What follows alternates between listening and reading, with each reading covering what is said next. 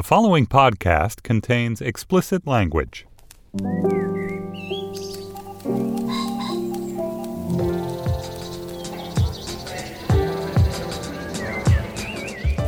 I'm Stephen Metcalf, and this is the Slate Culture Gabfest Your Boundary is My Trigger edition.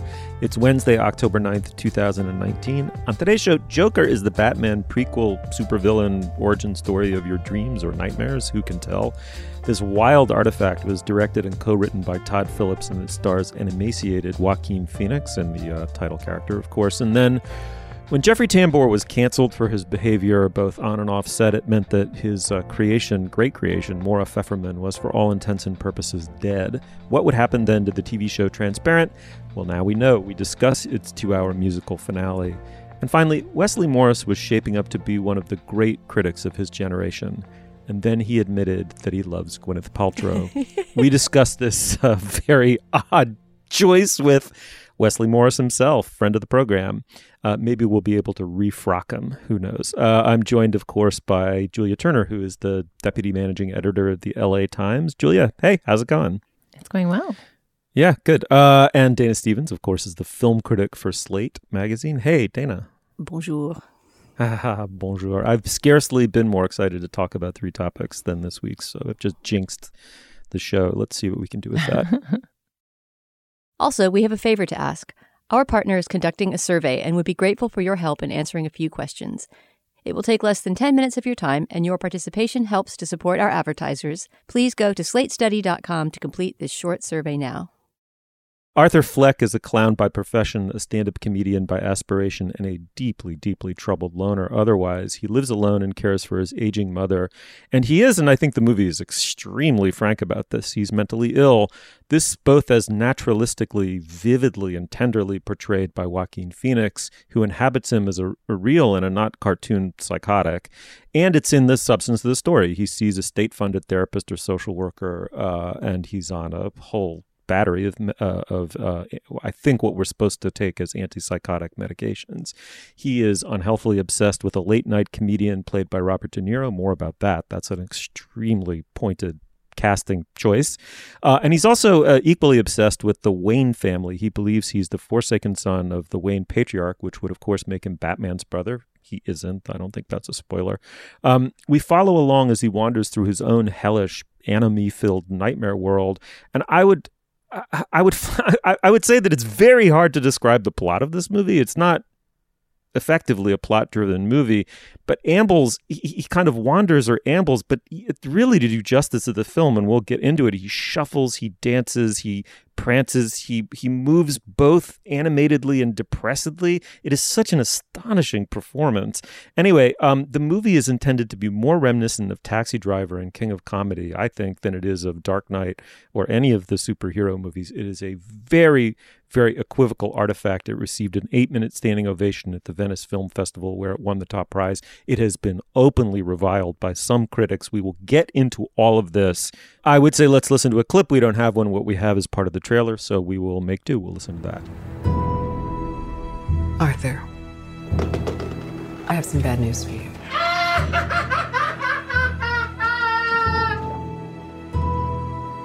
this is the last time we'll be meeting.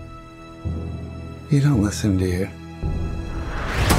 You just ask the same questions every week. How's your job? Are you having any negative thoughts? All I have are negative thoughts. And finally, in a world where everyone thinks they can do my job, check out this guy. When I was a little boy and told people I was going to be a comedian, everyone laughed at me. Well, no one's laughing now. You can say that again, pal. Dana, I I don't even know where to begin. I mean, I, there are a couple of ways to frame this are is this movie nihilistic or about nihilism? And then the other way might be, you know, if it is the case that Joaquin Phoenix's performance in the movie is great and the movie is inextricable from the performance, which totally commands the screen throughout, isn't it a great movie? I mean, I don't even know how to phrase my opening question. So what did you think of this movie? I mean, it it is for me right now hard to talk about it without hacking my way out of the thicket of opinions and takes and counter takes about it. And if it weren't for the fact that it's you guys, I would be so sick of talking about Joker that I would just shut down the conversation. because at this point, I mean, as you said, it opened in Venice to a, a huge standing ovation. It also got the top prize at Venice, and then just a, a couple, I think, weeks later, it uh, it opened in Toronto and had all this backlash that you're talking about. It also had a huge opening in, in theaters this weekend, where I think it broke the record for an October opening of of any movie. I guess to get down to the root of did I like it or not, no, I think this is a bad movie. and all moral questions aside, although I can get into those too. Um, all moral questions aside, I was looking at my watch. I recognized almost every plot turn and saw it coming in advance. Uh, it felt like this closed down, kind of rancid world.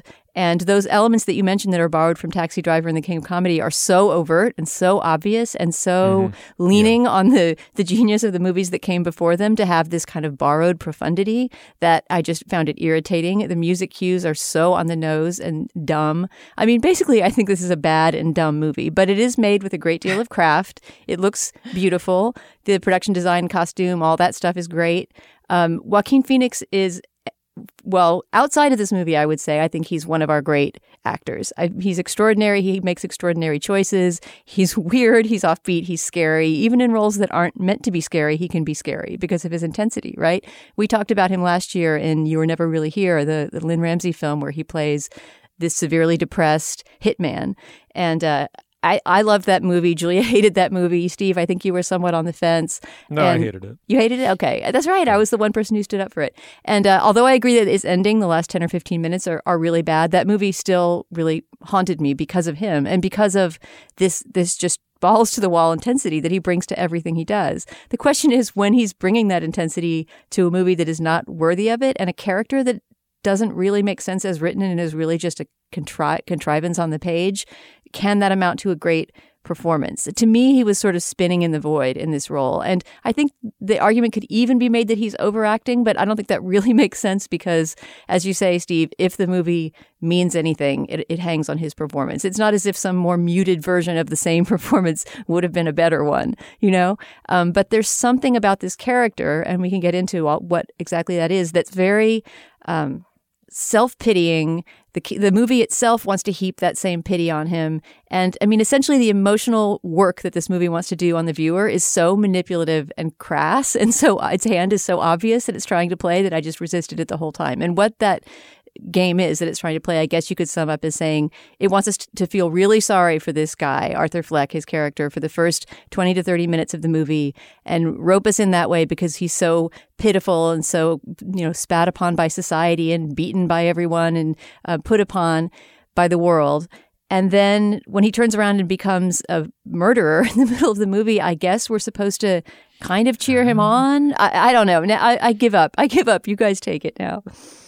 Julia, I imagine it must be interesting to experience this movie both as a resident of Los Angeles and as a you know editor of a major you know arts and entertainment section. You must be kind of in it uh, in a way that we aren't uh, on the East Coast somehow. What's your experience of the film and the phenomenon surrounding the film, and how did one influence the other? Oh, I am so torn between being really troubled by and suspicious of the phenomenon of people writing this movie off before it gets seen or suggesting that it's somehow like a toxic, volatile, and dangerous element. I just think we should not characterize things that way. We go down a very dark path when we um, suggest that specific items of culture, however nihilist or dumb, are to be treated more as potential weapons or weaponizing forces rather than pieces of culture to think about. So I I like went into the movie primed to be the backlash to the backlash and like trying to find some something to like in it. And I did really like the production design. I will say that. Um, but I think this movie is just deeply confused and stupid about about the origins of violence. I think I I I, I just I the you know the notion that we should spend a film thinking about the you know inhabiting the mind of someone who is kind of violent and asocial. I mean, obviously, Taxi Driver is the is the key reference for this movie, but like, yes, of course, we should be able to make art about the minds of people who are um, disturbed and and and dissociating from what we think of as safe, normal human life. Uh, I I just I, I'm trying to put my finger on what it is about this movie that makes it feel so unrevealing on that topic. I mean, that's the part that makes Joaquin's performance feel empty to me is that the underlying idea doesn't feel particularly worth exploring. And so then you're just mired in this like beautiful, saturated, grimy 70s muck uh, without having put yourself through the torture of spending all your time with this elaborate, show offy sociopath for what? I, there was just a big for what at the middle of this movie for me. When you say that the basic idea doesn't seem worth exploring, what idea? How would you sum up what that idea is? The idea of how how is it that a man comes to feel so alienated from society that he commits acts of violence? That idea seems very worth exploring. Like I wouldn't want every movie to be about that, but I reject the idea that such a film should not be made. I just found that in this film no interesting or revelatory answer is provided to that question. You feel like you're mm. just watching a, a big performative riff on the concept, but without any interesting thinking behind it. Does that make sense? Mm. I want to say straight up front that I didn't enjoy the movie. I was deeply, deeply unsettled by it. I mean, as unsettled as I've been by a Hollywood movie in maybe 20 years, uh, partially because of what was going, overwhelmingly because of what was going on on the screen, partially what was going on inside the theater. There were antisocial young men in the performance that I saw. They did not act, act out overly so. They acted out a little bit on the way in, uh, and um, were told that they might be escorted out. Uh, there's an aura, in the same way that the aura of violence, narcissism, and nihilism are actually in the theater and on the screen to a point where the distinction between the two is blurred. Inside the movie itself, the instability, narcissism, grandiosity, and psychosis of the main character is both in his head and in the um, general environment of the film, which is meant to be very reminiscent, obviously, of both the cinema of the 1970s and New York City of the 1970s. Um, the second thing I would say is that it's a dance performance that Joaquin Phoenix is giving as much as an actor performance. It's almost more reminiscent of Japanese Noh play, which involves obviously mask and dance uh, and elements of mime. Uh, he is he is moving, it, it, which is so wild because it's also a supernaturalistic performance of mental illness. I mean, there are moments when you are really supposed to believe you are seeing a, a mentally ill person as they actually are uh, in the world and as they actually live in their own head. Um, but it's punctuated by these moments where he he very often goes into a very mime-like dance, especially at moments of intense um, uh, social discomfort for him or verging on apotheosis. Right as he transforms into this supervillain. Um, uh, or commits acts of violence for the first time and understands what violence might mean to him, he goes into dance. Um, he's obviously he's lost an amazing amount of weight for this. He's emaciated in a way that's disturbing and meant to be disturbing.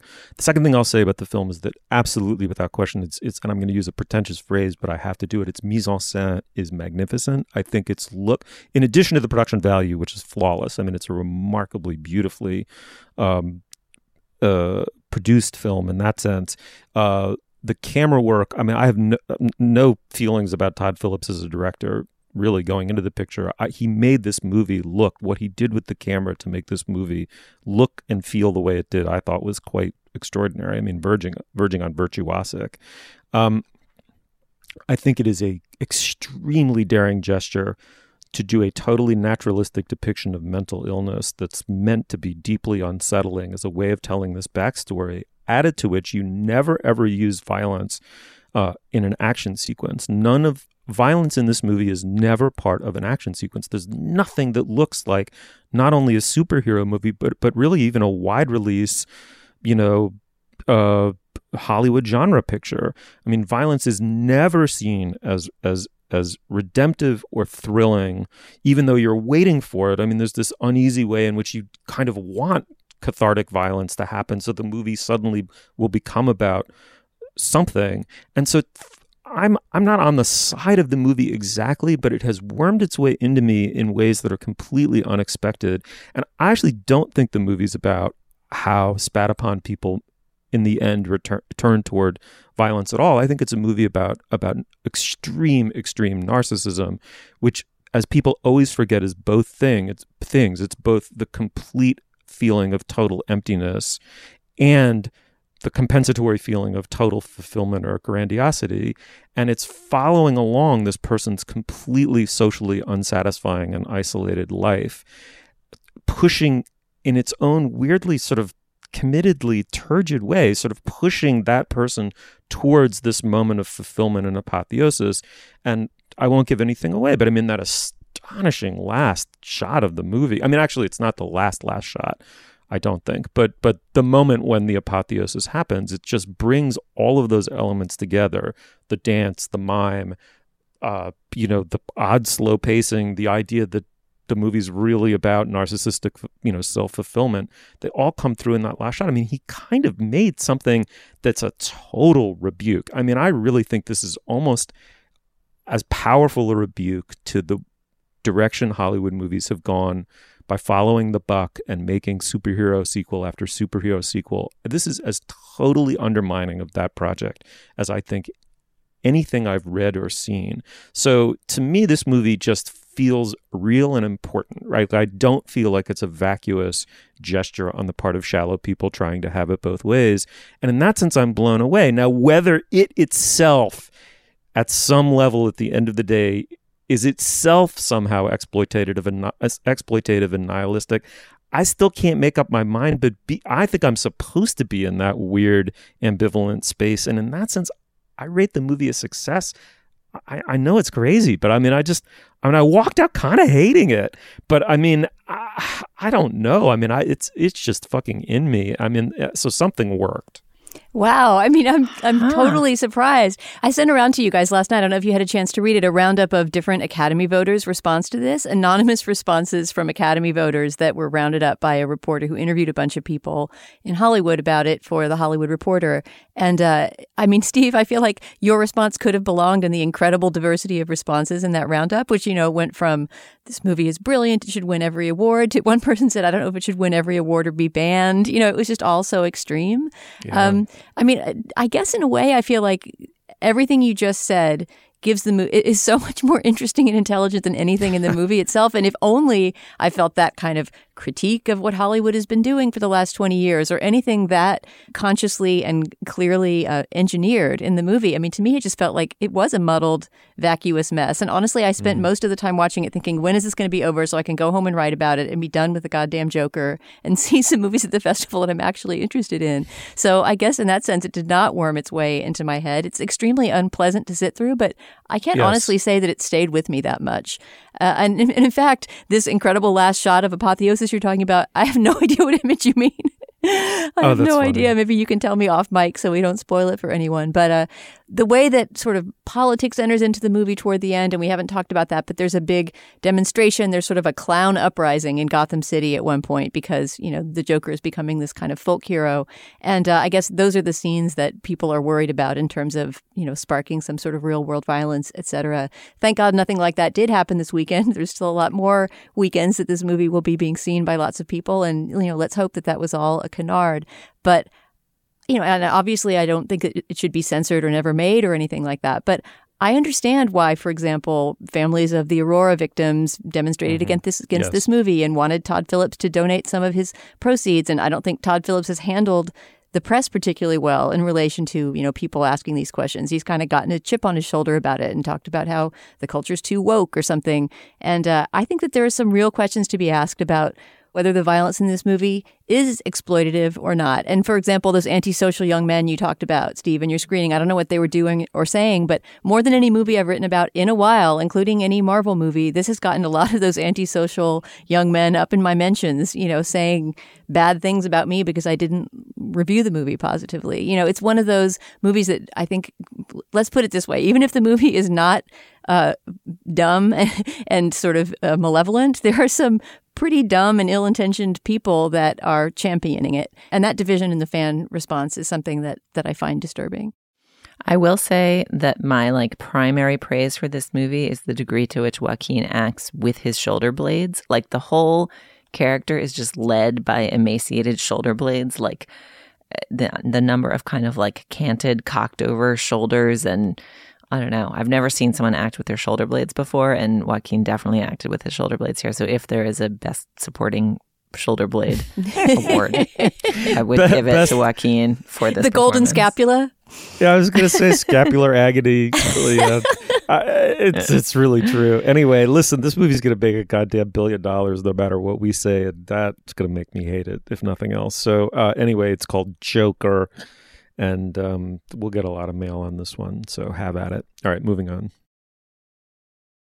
All right, before we go any further, I'm sure we have some business to attend to. Dana, what do you have? Yeah, Steve, we have a few things today. First of all, this is a big one that a lot of listeners have been asking for, and now you've got it. We've gotten some complaints that our feed, the Culture Gabfest feed, sometimes features other Slate Culture podcasts besides our show. And we've heard that some of you would prefer to get just the Culture Gabfest in your feed. So if you're one of those people, Slate has created a new feed that should meet your needs. You can find this by searching for Culture Gabfest in Apple Podcasts, Spotify, wherever you get your podcasts. And that way, rather than bringing in other culture shows, you will just get us. But I will say that if you want to stick to that feed that mixes up our podcast with occasional other culture podcasts from Slate, it's a good way to discover podcasts you might not know about, like, for example, Flashback, the Slate Plus podcast that I've been doing with K. Austin Collins. So, whichever way you want to do it, you can now choose your own feed wherever you get your podcasts.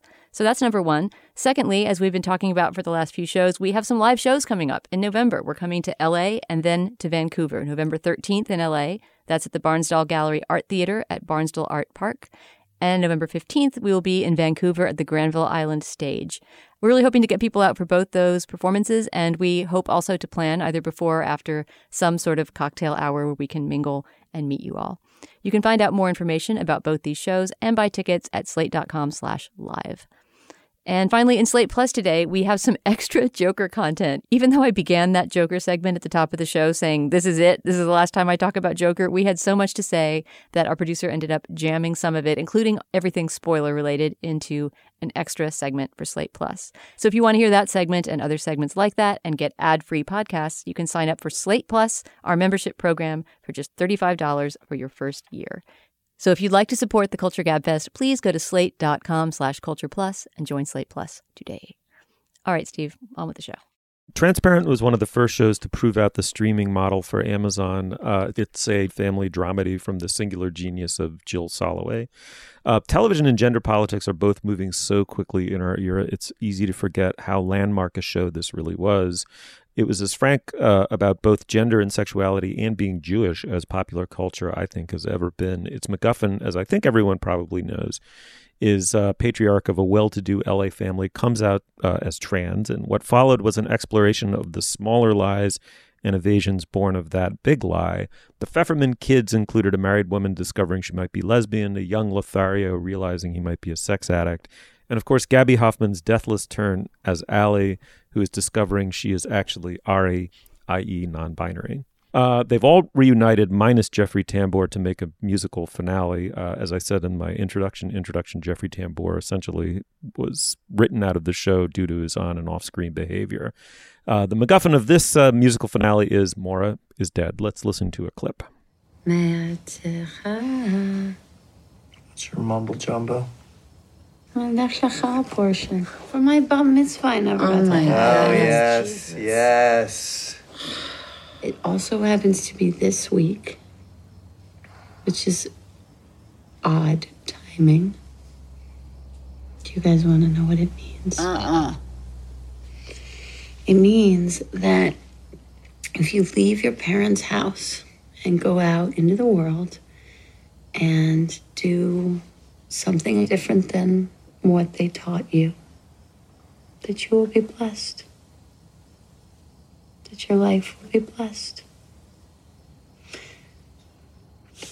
And everybody who's nice to you gets blessed, and everybody who's mean to you gets cursed. I like that. It's good. Julia, I stuck with the show. I loved it. Uh, I haven't seen all of it, but I've seen the lion's share of it, certainly. Uh, what about you? I did not stick with it after watching a couple episodes of the first season. And let me tell you, a musical finale of sh- of any show, you know, probably involves taking actors who aren't necessarily trained to sing and getting them to dance and break the format of the existing show. and and seeing it when you love the show all the way along must be a trip. But tuning in just for this finale, having watched only like a couple hours of the first season, it's a real doozy. It is mm. a doozy of a thing. It is so like weird and seemingly ill conceived and strange and thin and reedy and warbly. I mean, it's like it, it it feels like if you if we were to all burst into song and just be like, now we're doing the podcast, like it does not feel that many mm. levels beyond that as it starts. And then the thing just kind of keeps going and like picking up momentum and becoming this just juggernaut of self-confidence strangeness and by the end i was like yes technicolor song about the joyocaust okay i am in and i do not know how it got me there. Like i basically spent the first hour being like what the what? This is what this show is? And then by the end i was like sing it judith. And so really? I, you were fist pumping along with the Joyocaust number? I mean in, incredulously? This pain in all of us remains at quite a cost. Six million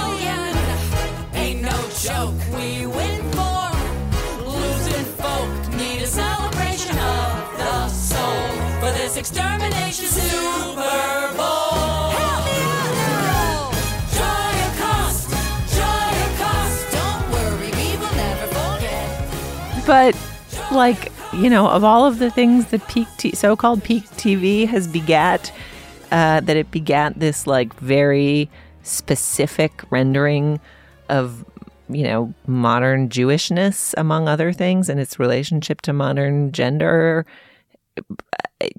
In song, I, it, like you would not have found this on NBC in the 1990s, and uh, I guess I'm glad it exists.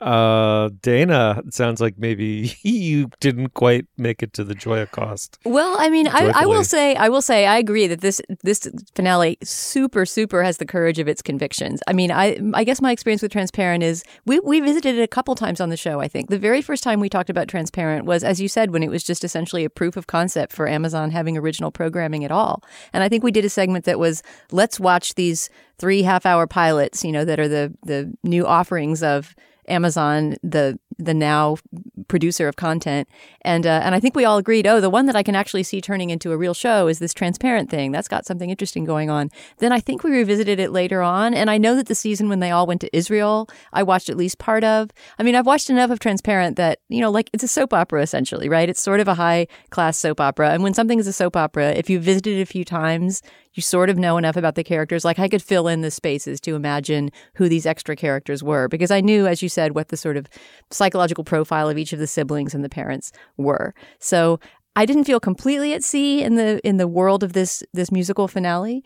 Um, but I think I kind of agree with Willa Paskin's review in Slate, which the title I was, or, or very early in the review, she says this is a, a must see train wreck, and that's sort of how I feel about the the musical finale. It's it is very courageous and very weird, almost none of the songs are particularly good. Um, I wouldn't say that I walked out tapping my toe to any of them, but the the idea of taking non singers and making them sing, almost Mamma Mia style, is kind of a brave thing to do, especially when they're mixed in with some people like Judith Light, who plays the the mother, the widow of Jeffrey Tambor's character. Um, as she actually has musical training and dance training. And so her numbers kind of ascend to a different plane. There's also some people who come from outside the world of the show who are theater actors within the show, right? Who are who are really good performers. Kathryn Hahn is really good in her one musical number, and so is Richard Kind, the beloved character actor, has a has a really fun number early on. But in general, everybody seems really uncomfortable with their singing, and yet the show kind of embraces that. And I guess that I respect it, but oh my God, it's so touchy feely. I have a friend who has this this gesture that he does when things get too sort of new age and touchy feely and he's embarrassed about it. It's like this finger twiddle. Actually, he listens to the show, so he's gonna know exactly what I'm talking about. And uh, and you know, this kind of awkward finger twiddle that sort of means I'm really emotionally uncomfortable right now. And I was twiddling my way through this entire two hour finale.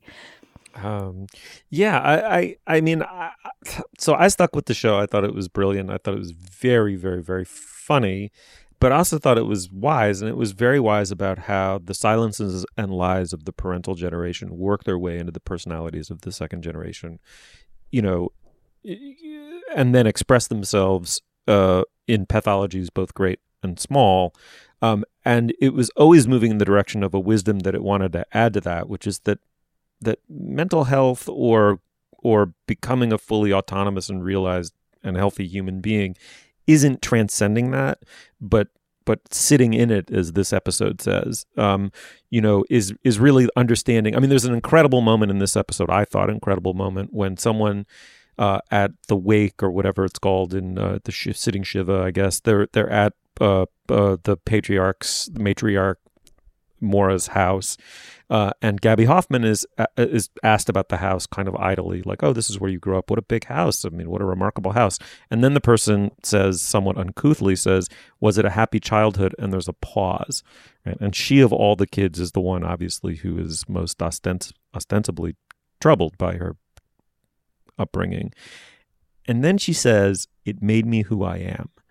And it just seems to me that is the central wisdom of the show as a whole and this finale in particular, which is these things that we assume we have to rid ourselves of are actually us.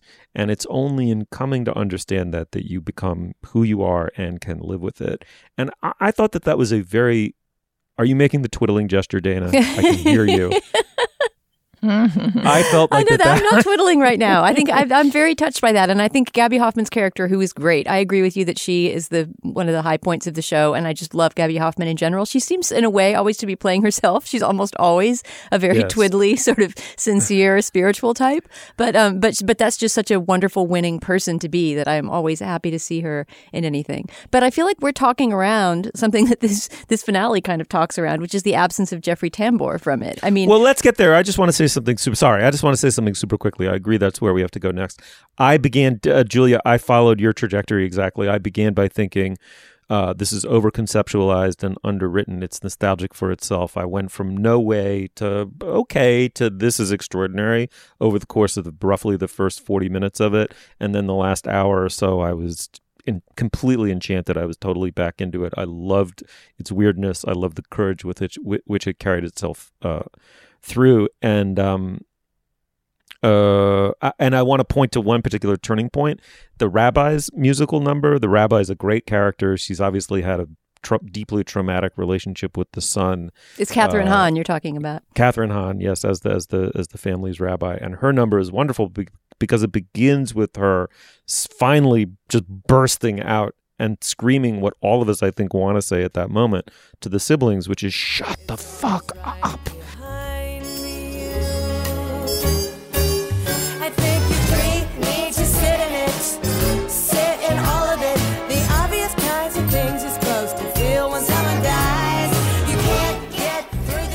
And at, at that, from that moment on, it fully had its confidence. I thought, I thought it was just a remarkable way to go out. Yeah, I mean, I think we should also just talk a little bit about the underlying absence here of Jeffrey Tambor's character, Maura, who, you know, I think Jill Soloway has spoken about the fact that if they had it to do over, they would, you know, not cast a cis white man as the lead of this show about a transitioning uh, person. And so there was there was some concern and complaint just in the evolution of social thinking around the trans experience, even in the years since this show first debuted, that were a baseline for understanding Tambor's much praised and I think generally highly regarded performance in the role, um, an Emmy winning performance in the role. And then there were reports uh, that Tambor has consistently denied that he uh, harassed some trans actors on the set. And so he left the show and is not in this final season. So it's sort of been written around that absence in a central way. And I'm curious, Steve, what you made of that. I mean, as someone who didn't have a particular relationship other than just having read about it with the Pfeffermans or that performance or you know the evolution beyond the first season, what was it like to see them convened around this, you know, death that we knew was a stand-in for something else? Well, a couple things. One is that, that Tambor is just an incredible talent. I mean, ever since Larry Sanders, when I first became aware of him when he played Hank, the kind of Ed McMahon like sidekick. I mean, he's obviously a comic genius and a drama- and it's come out over the course of especially this show. He's a dramatic genius too. I mean, uh, uh the politics of of having a cis, uh, you know, man play a, a, a transgender character aside, which I agree now, ironically, Uh, partially because of the kinds of break breakthroughs that the show enabled is un- would be unacceptable. But at the time, it happened, and Tambor was amazing. I mean, so much of what was he was so vulnerable. His Maura was so vulnerable, was so, you know, trying to come into herself. Uh, and it played out on on that actor's face in a way that was extraordinary. And I think they made two very courageous choices. Well, one courageous and one very shrewd choice. The courageous choice was not to try to make the show move forward without Tambor, to not, you know, write him out of the show, uh, have Maura die, and then continue the continue the show, which was otherwise a you know huge success for Amazon. I mean, they made the right creative choice, and then for the finale, they made a very shrewd choice, which is this is very much about an absence.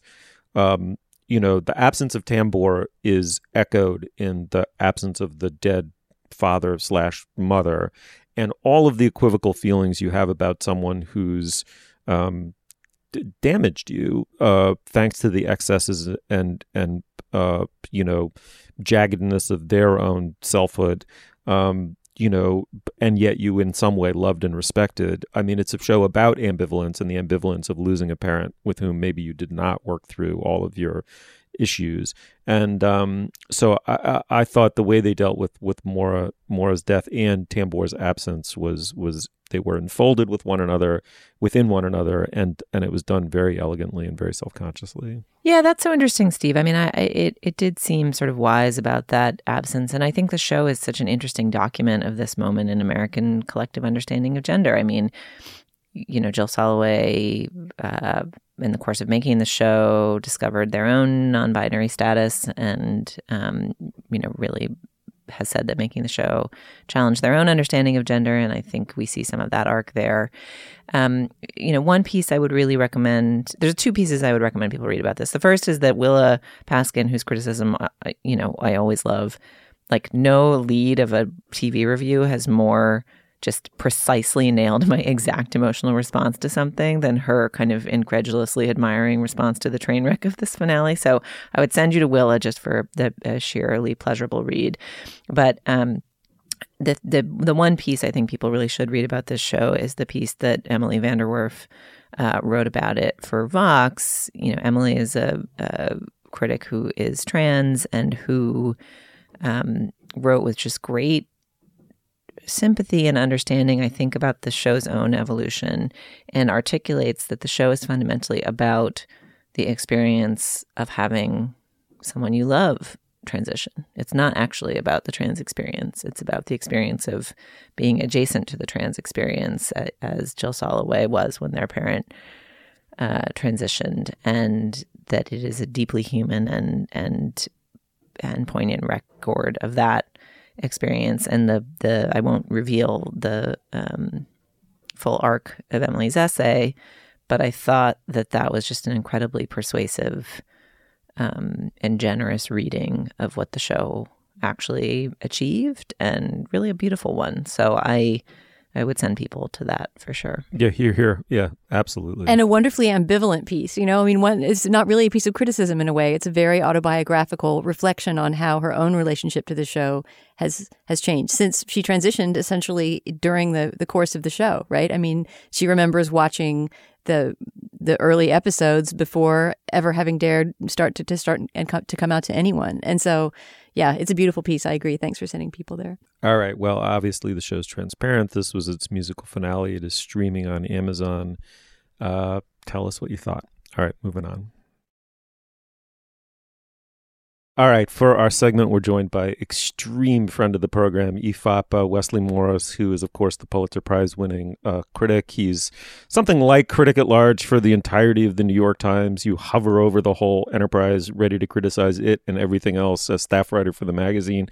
Wesley, welcome back to the show. Thanks for having me, you guys. It's it's Yeah. really nice to be here, I must say. Like especially well, just it's nice to be here. Um, Wesley, let me begin, begin by saying you showed so, so much promise. You were a critic of talent, conversationality, range, and then you went and, and then you went and you wrote this piece. You said, I am the kind of person who believes that Gwyneth Paltrow was for a while the best young best. I'm just looking at that. I can't get past that word. Best young American actor in Hollywood. She's still among the very last generation of movie performers, including Cotillard and Cate Blanchett, Winslet, and Kidman, for whom stardom and skill seem scarily, thrillingly natural. I love the whine and Paltrow's flirtation. I could do a dramatic reading of this whole piece. It's just so crazy. Wesley, can you just defend yourself, please? But do I need a defense? Is the question, right? I am very aware of and open to the idea that people do not like Gwyneth Paltrow. When I when I'm saying what I'm saying about her being the greatest American actor of a, of, I mean the the window is kind of small for that. I'm not taking a huge risk in saying it, right? Because really, what we're talking about are the years mm, 1996 to maybe 2000 two or three. I mean, it just isn't, you know, it like the facts are sort of more, the situation is more in my favor than it is in anybody who would dispute what I'm saying. But I'm very open to that because there are lots of great actors who are her age from that period. Um, but it's more like I was thinking a lot about why one of my favorite actors stopped acting increasingly less. And I was sort of in, at a moment where I was thinking about moving into the camp of, I mean, not mockery, but just like what a, what a squandering it seemed to me. You know, then the Weinstein story breaks. and I, I started to just sort of, I just did some dot connection because all of those women, all the actors who we knew, there I don't know if you did a timeline of the the point at which something about their career or their relationship to their careers seemed to change. I, I mean, I think it it it directly uh, intersects with whatever their relationship, whatever whenever their relationship with Harvey Weinstein took a toxic turn. Well, I mean, I don't know. But that The- not quite true in her case because she seems, I mean, I think she herself would say that she sort of survived the Weinstein uh, hurricane better than a lot of her, her peers did, right? I mean, she sort of stuck around fakely smiling in photos with him and, you know, still managed to have a career. But but I'm not saying these people stopped acting. Yeah, no, I mean, I read, I I appreciate uh, Steve's hyperbolic preamble here, and I think just generally, I may be more sympathetic to the idea that Gwyneth is a compelling screen presence. She's definitely just a compelling presence.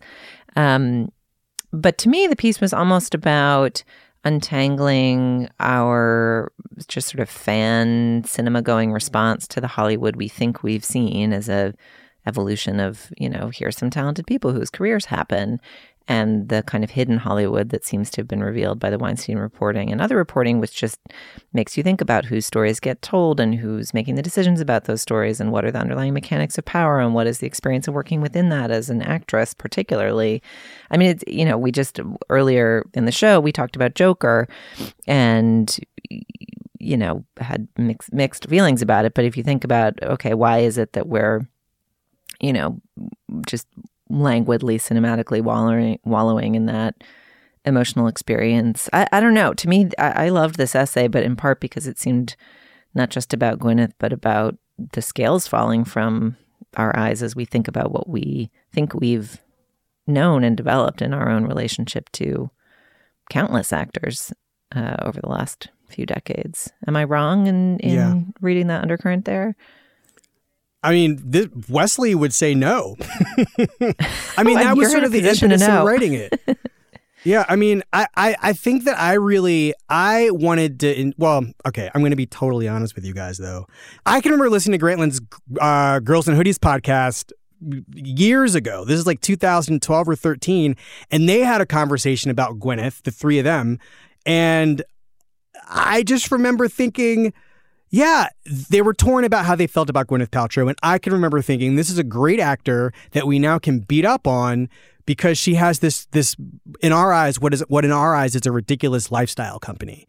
And there's something obnoxious about her, and she fulfills all of these fantasies that we have. I think, in particular, about hating a well heeled white woman who seems to be unabashed in her, I don't know, her sort of casual comfort in her white womanhood.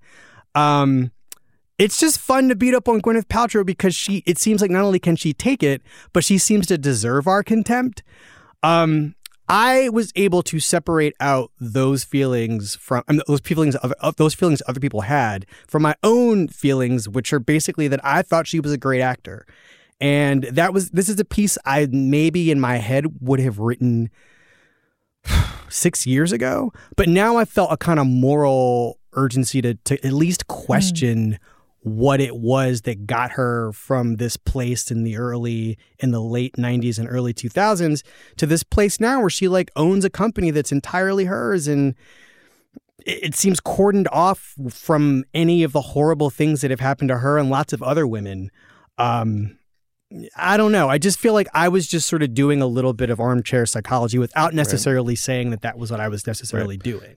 Well, there's this. I mean, there's a complicated relationship, as we all know, between being an actor and a star, and there's Yes. you know a way in which they are distinct and a way in which they hopelessly blend into one another, and that one's star image is exploited every second one is on screen, being an actress or actor, and so and you know so secondly i'd i'd add to that she, her damage is heavily so to the extent her star image has declined even though her acting remains strong or maybe even superlative you know this is a self-inflicted problem. I mean she it's not that she went out and maybe had a somewhat ordinary set of personal foibles and the you know tabloid press vengefully seized upon them and stoked a backlash against her. Um, it's that she went out and started an obnoxious, like as obnoxious, like ex- in extremis obnoxious lifestyle brand that was oblivious to the fact that a she was born on third base, right? I mean, she's a Mhm, privileged mhm. child of the Upper East Side and, and the and the most rarefied public school, you know, and comes from, comes from an entertainment family as well. And would comes add. from an entertainment family uh, and b was already making a king's ransom you know being an actress uh, and c a lot of the lifestyle brand is involved in selling utter quackery i mean in in some instances possibly i don't want to go as far as to say dangerous quackery Oh yeah, but I no, mean, she is. She's completely connected with dangerous quackery. I mean, we could cite the individual, the vaginal steaming, and you know, jamming Right. jade eggs up your yoni. You know, she's she's Right. done. She's advised some very dubious things. But I'm also willing to say that uh, a that all this did was raise the extraordinary degree of difficulty in pulling off this piece for one Wesley Morris, and that b I kind of think you're right. I mean, I will never forget when I went to see the movie Seven, and she's she plays an important but not huge role in that movie. I remember when I saw that movie thinking. That person is a star. I, I can't Mhm. exactly put my finger on why. It's an understated, in some respects, very small performance, um, and yet I that person is. r- I'm looking at a real person, um, you know, who belongs on screen, and she's gone on to do extraordinary work. So, in that sense, I kind of I kind of agree with the central argument, overstated as it might be.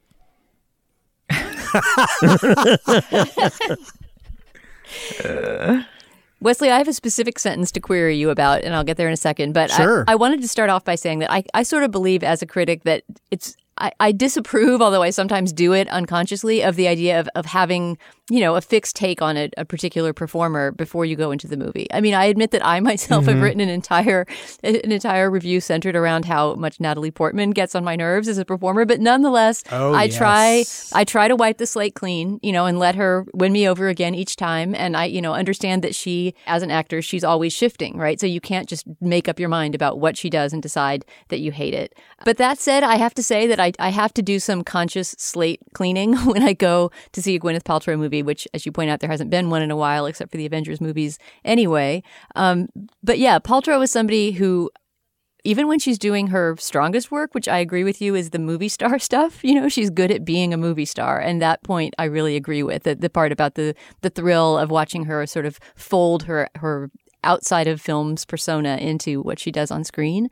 Um, but the sentence I wanted to get to that you say you love, which maybe gets at exactly what often bugs me about Gwyneth, is quote, and Stephen read it Mhm. out loud earlier, I think, in his in his reading. I love the whine in Paltrow's flirtation.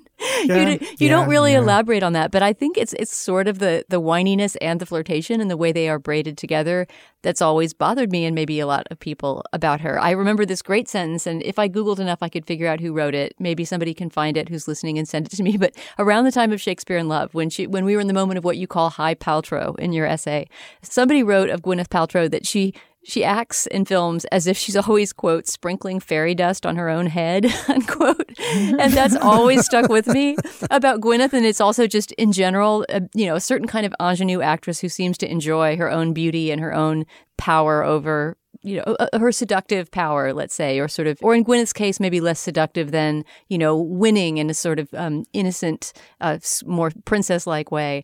Um, I'll think of that fairy dust, or even people in their real. I don't you know people in real life who are always sprinkling fairy dust on their own head. So to me, she's one of those people. God, yes.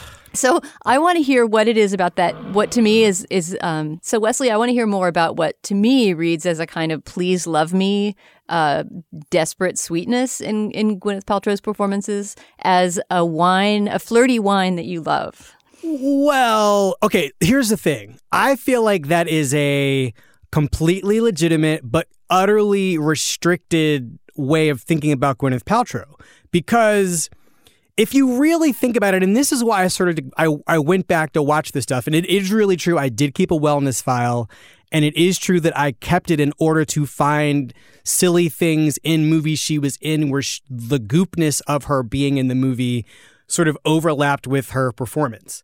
And but at some point I real because I think maybe that I too had this idea of her being this this um I don't know this this princess, which is really it's only really truly true in Shakespeare in Love. And the thing that about that performance is interesting to me is she was the first person near an Academy Award who was just being there for having given what we would all recognize as a classic movie star performance or a classic star making performance. Maybe Julia Roberts in Pretty Woman would have been the first person, she would have been the first person since Julia Roberts in Pretty Woman to even be nominated for just, first woman anyway, for Best Actress to be nominated for just being what we would all recognize as being a movie star.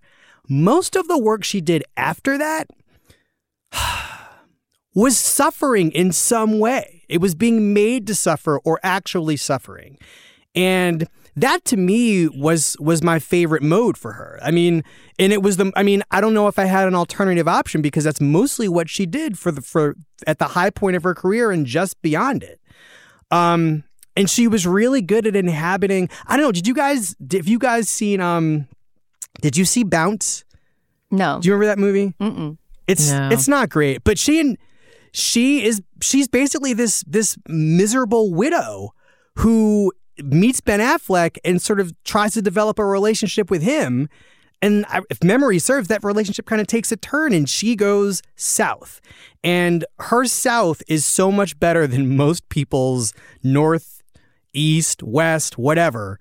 Um, there's a kind of understanding that she has of various mental illnesses, um, how to inhabit anger and rage and suffering that is so acutely resonant.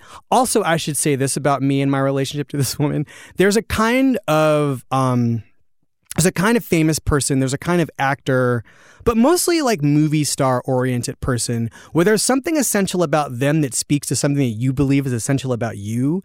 And at the seeing her in Emma, I recognized in this person a kind of intelligence that I thought, and you know, Emma would have come out when I was a junior in, in college.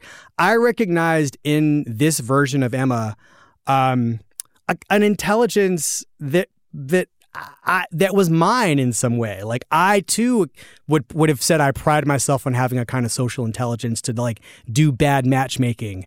Um, I don't know. I just really identify with this person. And so when she takes this turn into this other direction, I kind of also related to that too. Even though I don't I don't suffer from depression or bipolar or manic depression or any any of that class of mental illness, but there was something about the pain and suffering that she was able to like to convey to me that was really really resonant and I did not like to see her go through that.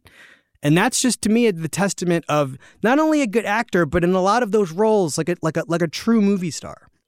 Wesley, it is always just an absolute uh, insuperable pleasure to have you on the show. Let's please do this more often. I miss you guys. I mean, I don't really miss you because I listen, but I mean, I do miss talking to you guys. I love that you I listen. I love knowing you're out there listening every week. I listen every week. What are you kidding?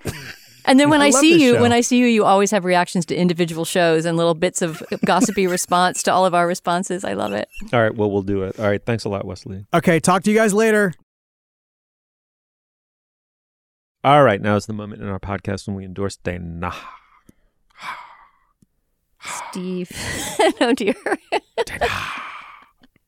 the problem with my name ending in a vowel is that your your intonations could potentially go on indefinitely. I never know when the, the last A is done.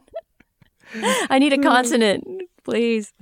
Um, all right, my endorsement this week is going to be something that doesn't really need my help because it's already doing smashingly well and being praised by everyone. But I just I have to join the chorus for "She Said," the new book by Jodi Kantor and Megan Twohey. That, to a greater degree than I realized, is a behind-the-scenes TikTok of how they uncovered the Weinstein story and all the other sexual harassment stories they pursued, beginning in 2017. That, as we know, helped to ignite the Me Too movement and change the way we think about gender in the workplace. I mean, I knew I, I had followed their reporting so closely at the time that when I heard a book was coming out, I sort of thought, well, isn't isn't it going to be a summary of stuff I already know?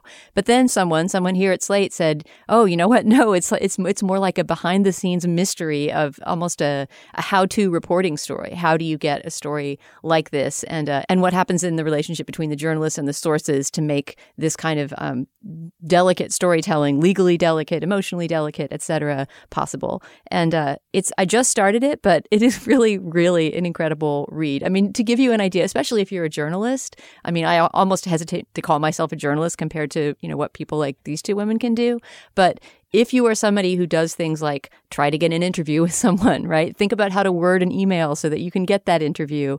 Um, and especially if you're doing it in a in a highly volatile context, as they were in, in 2017, this this book really just scratches that itch. You can see them agonizing over things like, I mean, very early in the book, how is Jodi going to word her email to Rose McGowan, who was one of their early sources, so that Rose McGowan replies to the email and gives her an interview um, does not splash all over the internet that you know she's talking to a new york times reporter because as they mention in the book but they say very tactfully rose mcgowan was a you know kind of a, a character right? She's somebody who is, was very over the top in her self presentation even before this weinstein story broke. And so they want her to be discreet but they want her to reply and they want her to reply honestly and feel safe.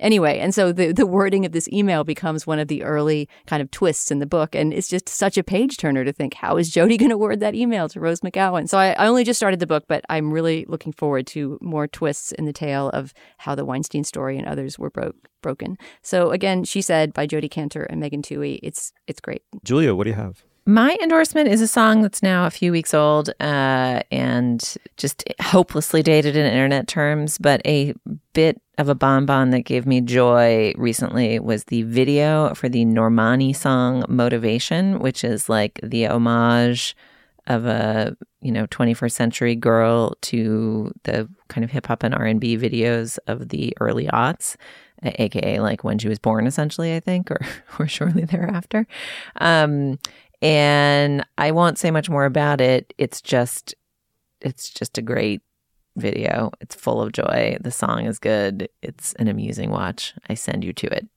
Motivation by Normani. Uh, all right. Well, I, it's been a while since I've uh, endorsed uh, pieces of writing, essay writing, think piece, uh, review writing that I really admired. So I'm going to do two this week, and they're uh, pretty related to one another. Each, in their own way, deal with the general cultural slash literary problem, which is what to do with these towering mid-century figures.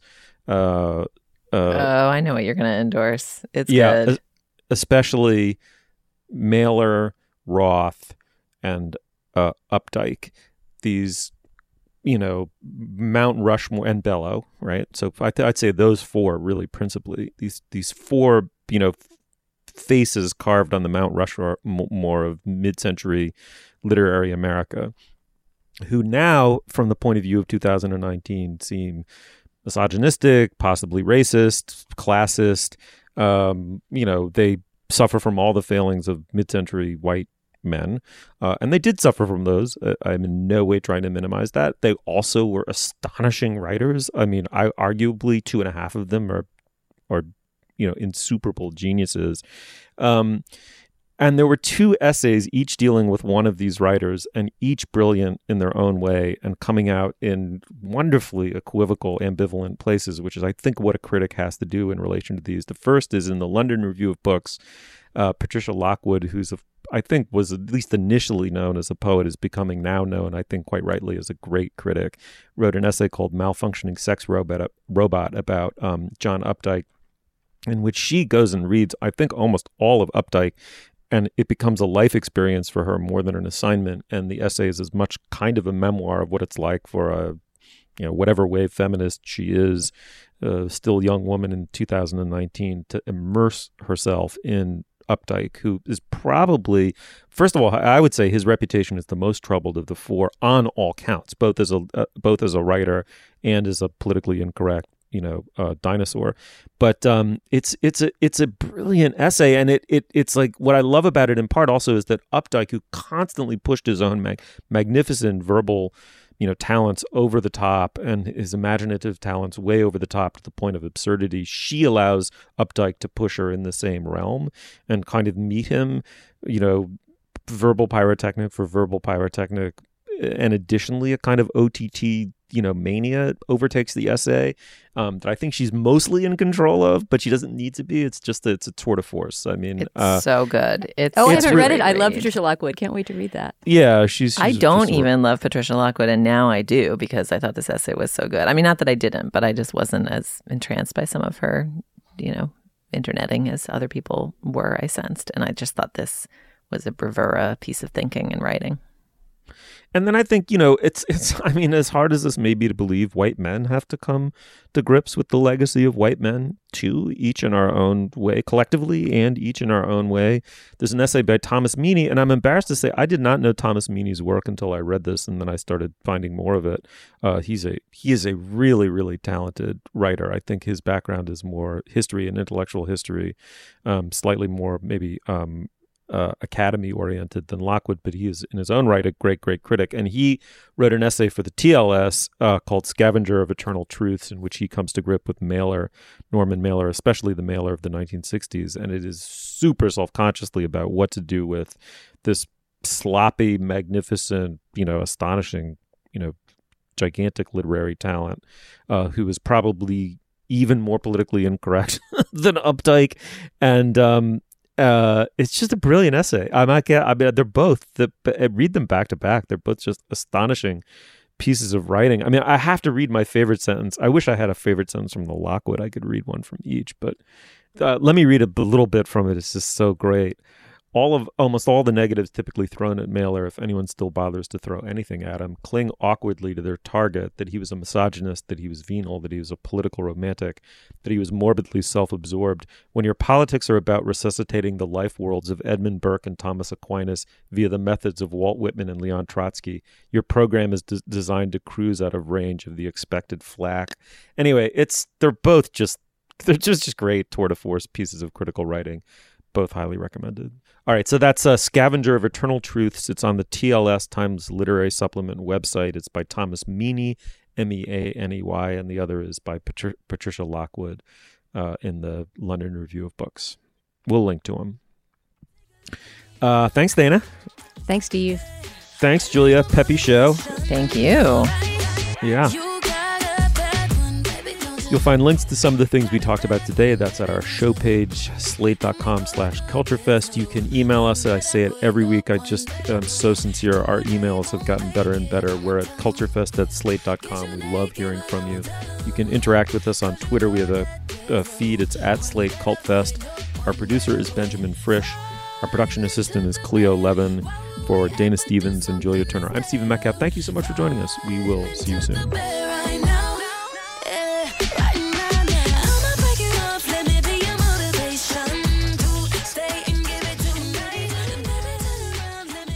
Here's a sneak peek at this week's Slate Plus segment. If you want to hear the whole thing, plus ad-free podcasts, join us at slate.com slash culture plus. I mean, maybe a failure in some ways. It may be trying to have it both ways. It may be trying to, you know, very Joker like, you know, both be outre and laugh all the way to the bank. But there is no doubt in my mind that this is a conscious effort to drain the mythomania out of the superhero genre. And to me, that is just an astonishing gesture.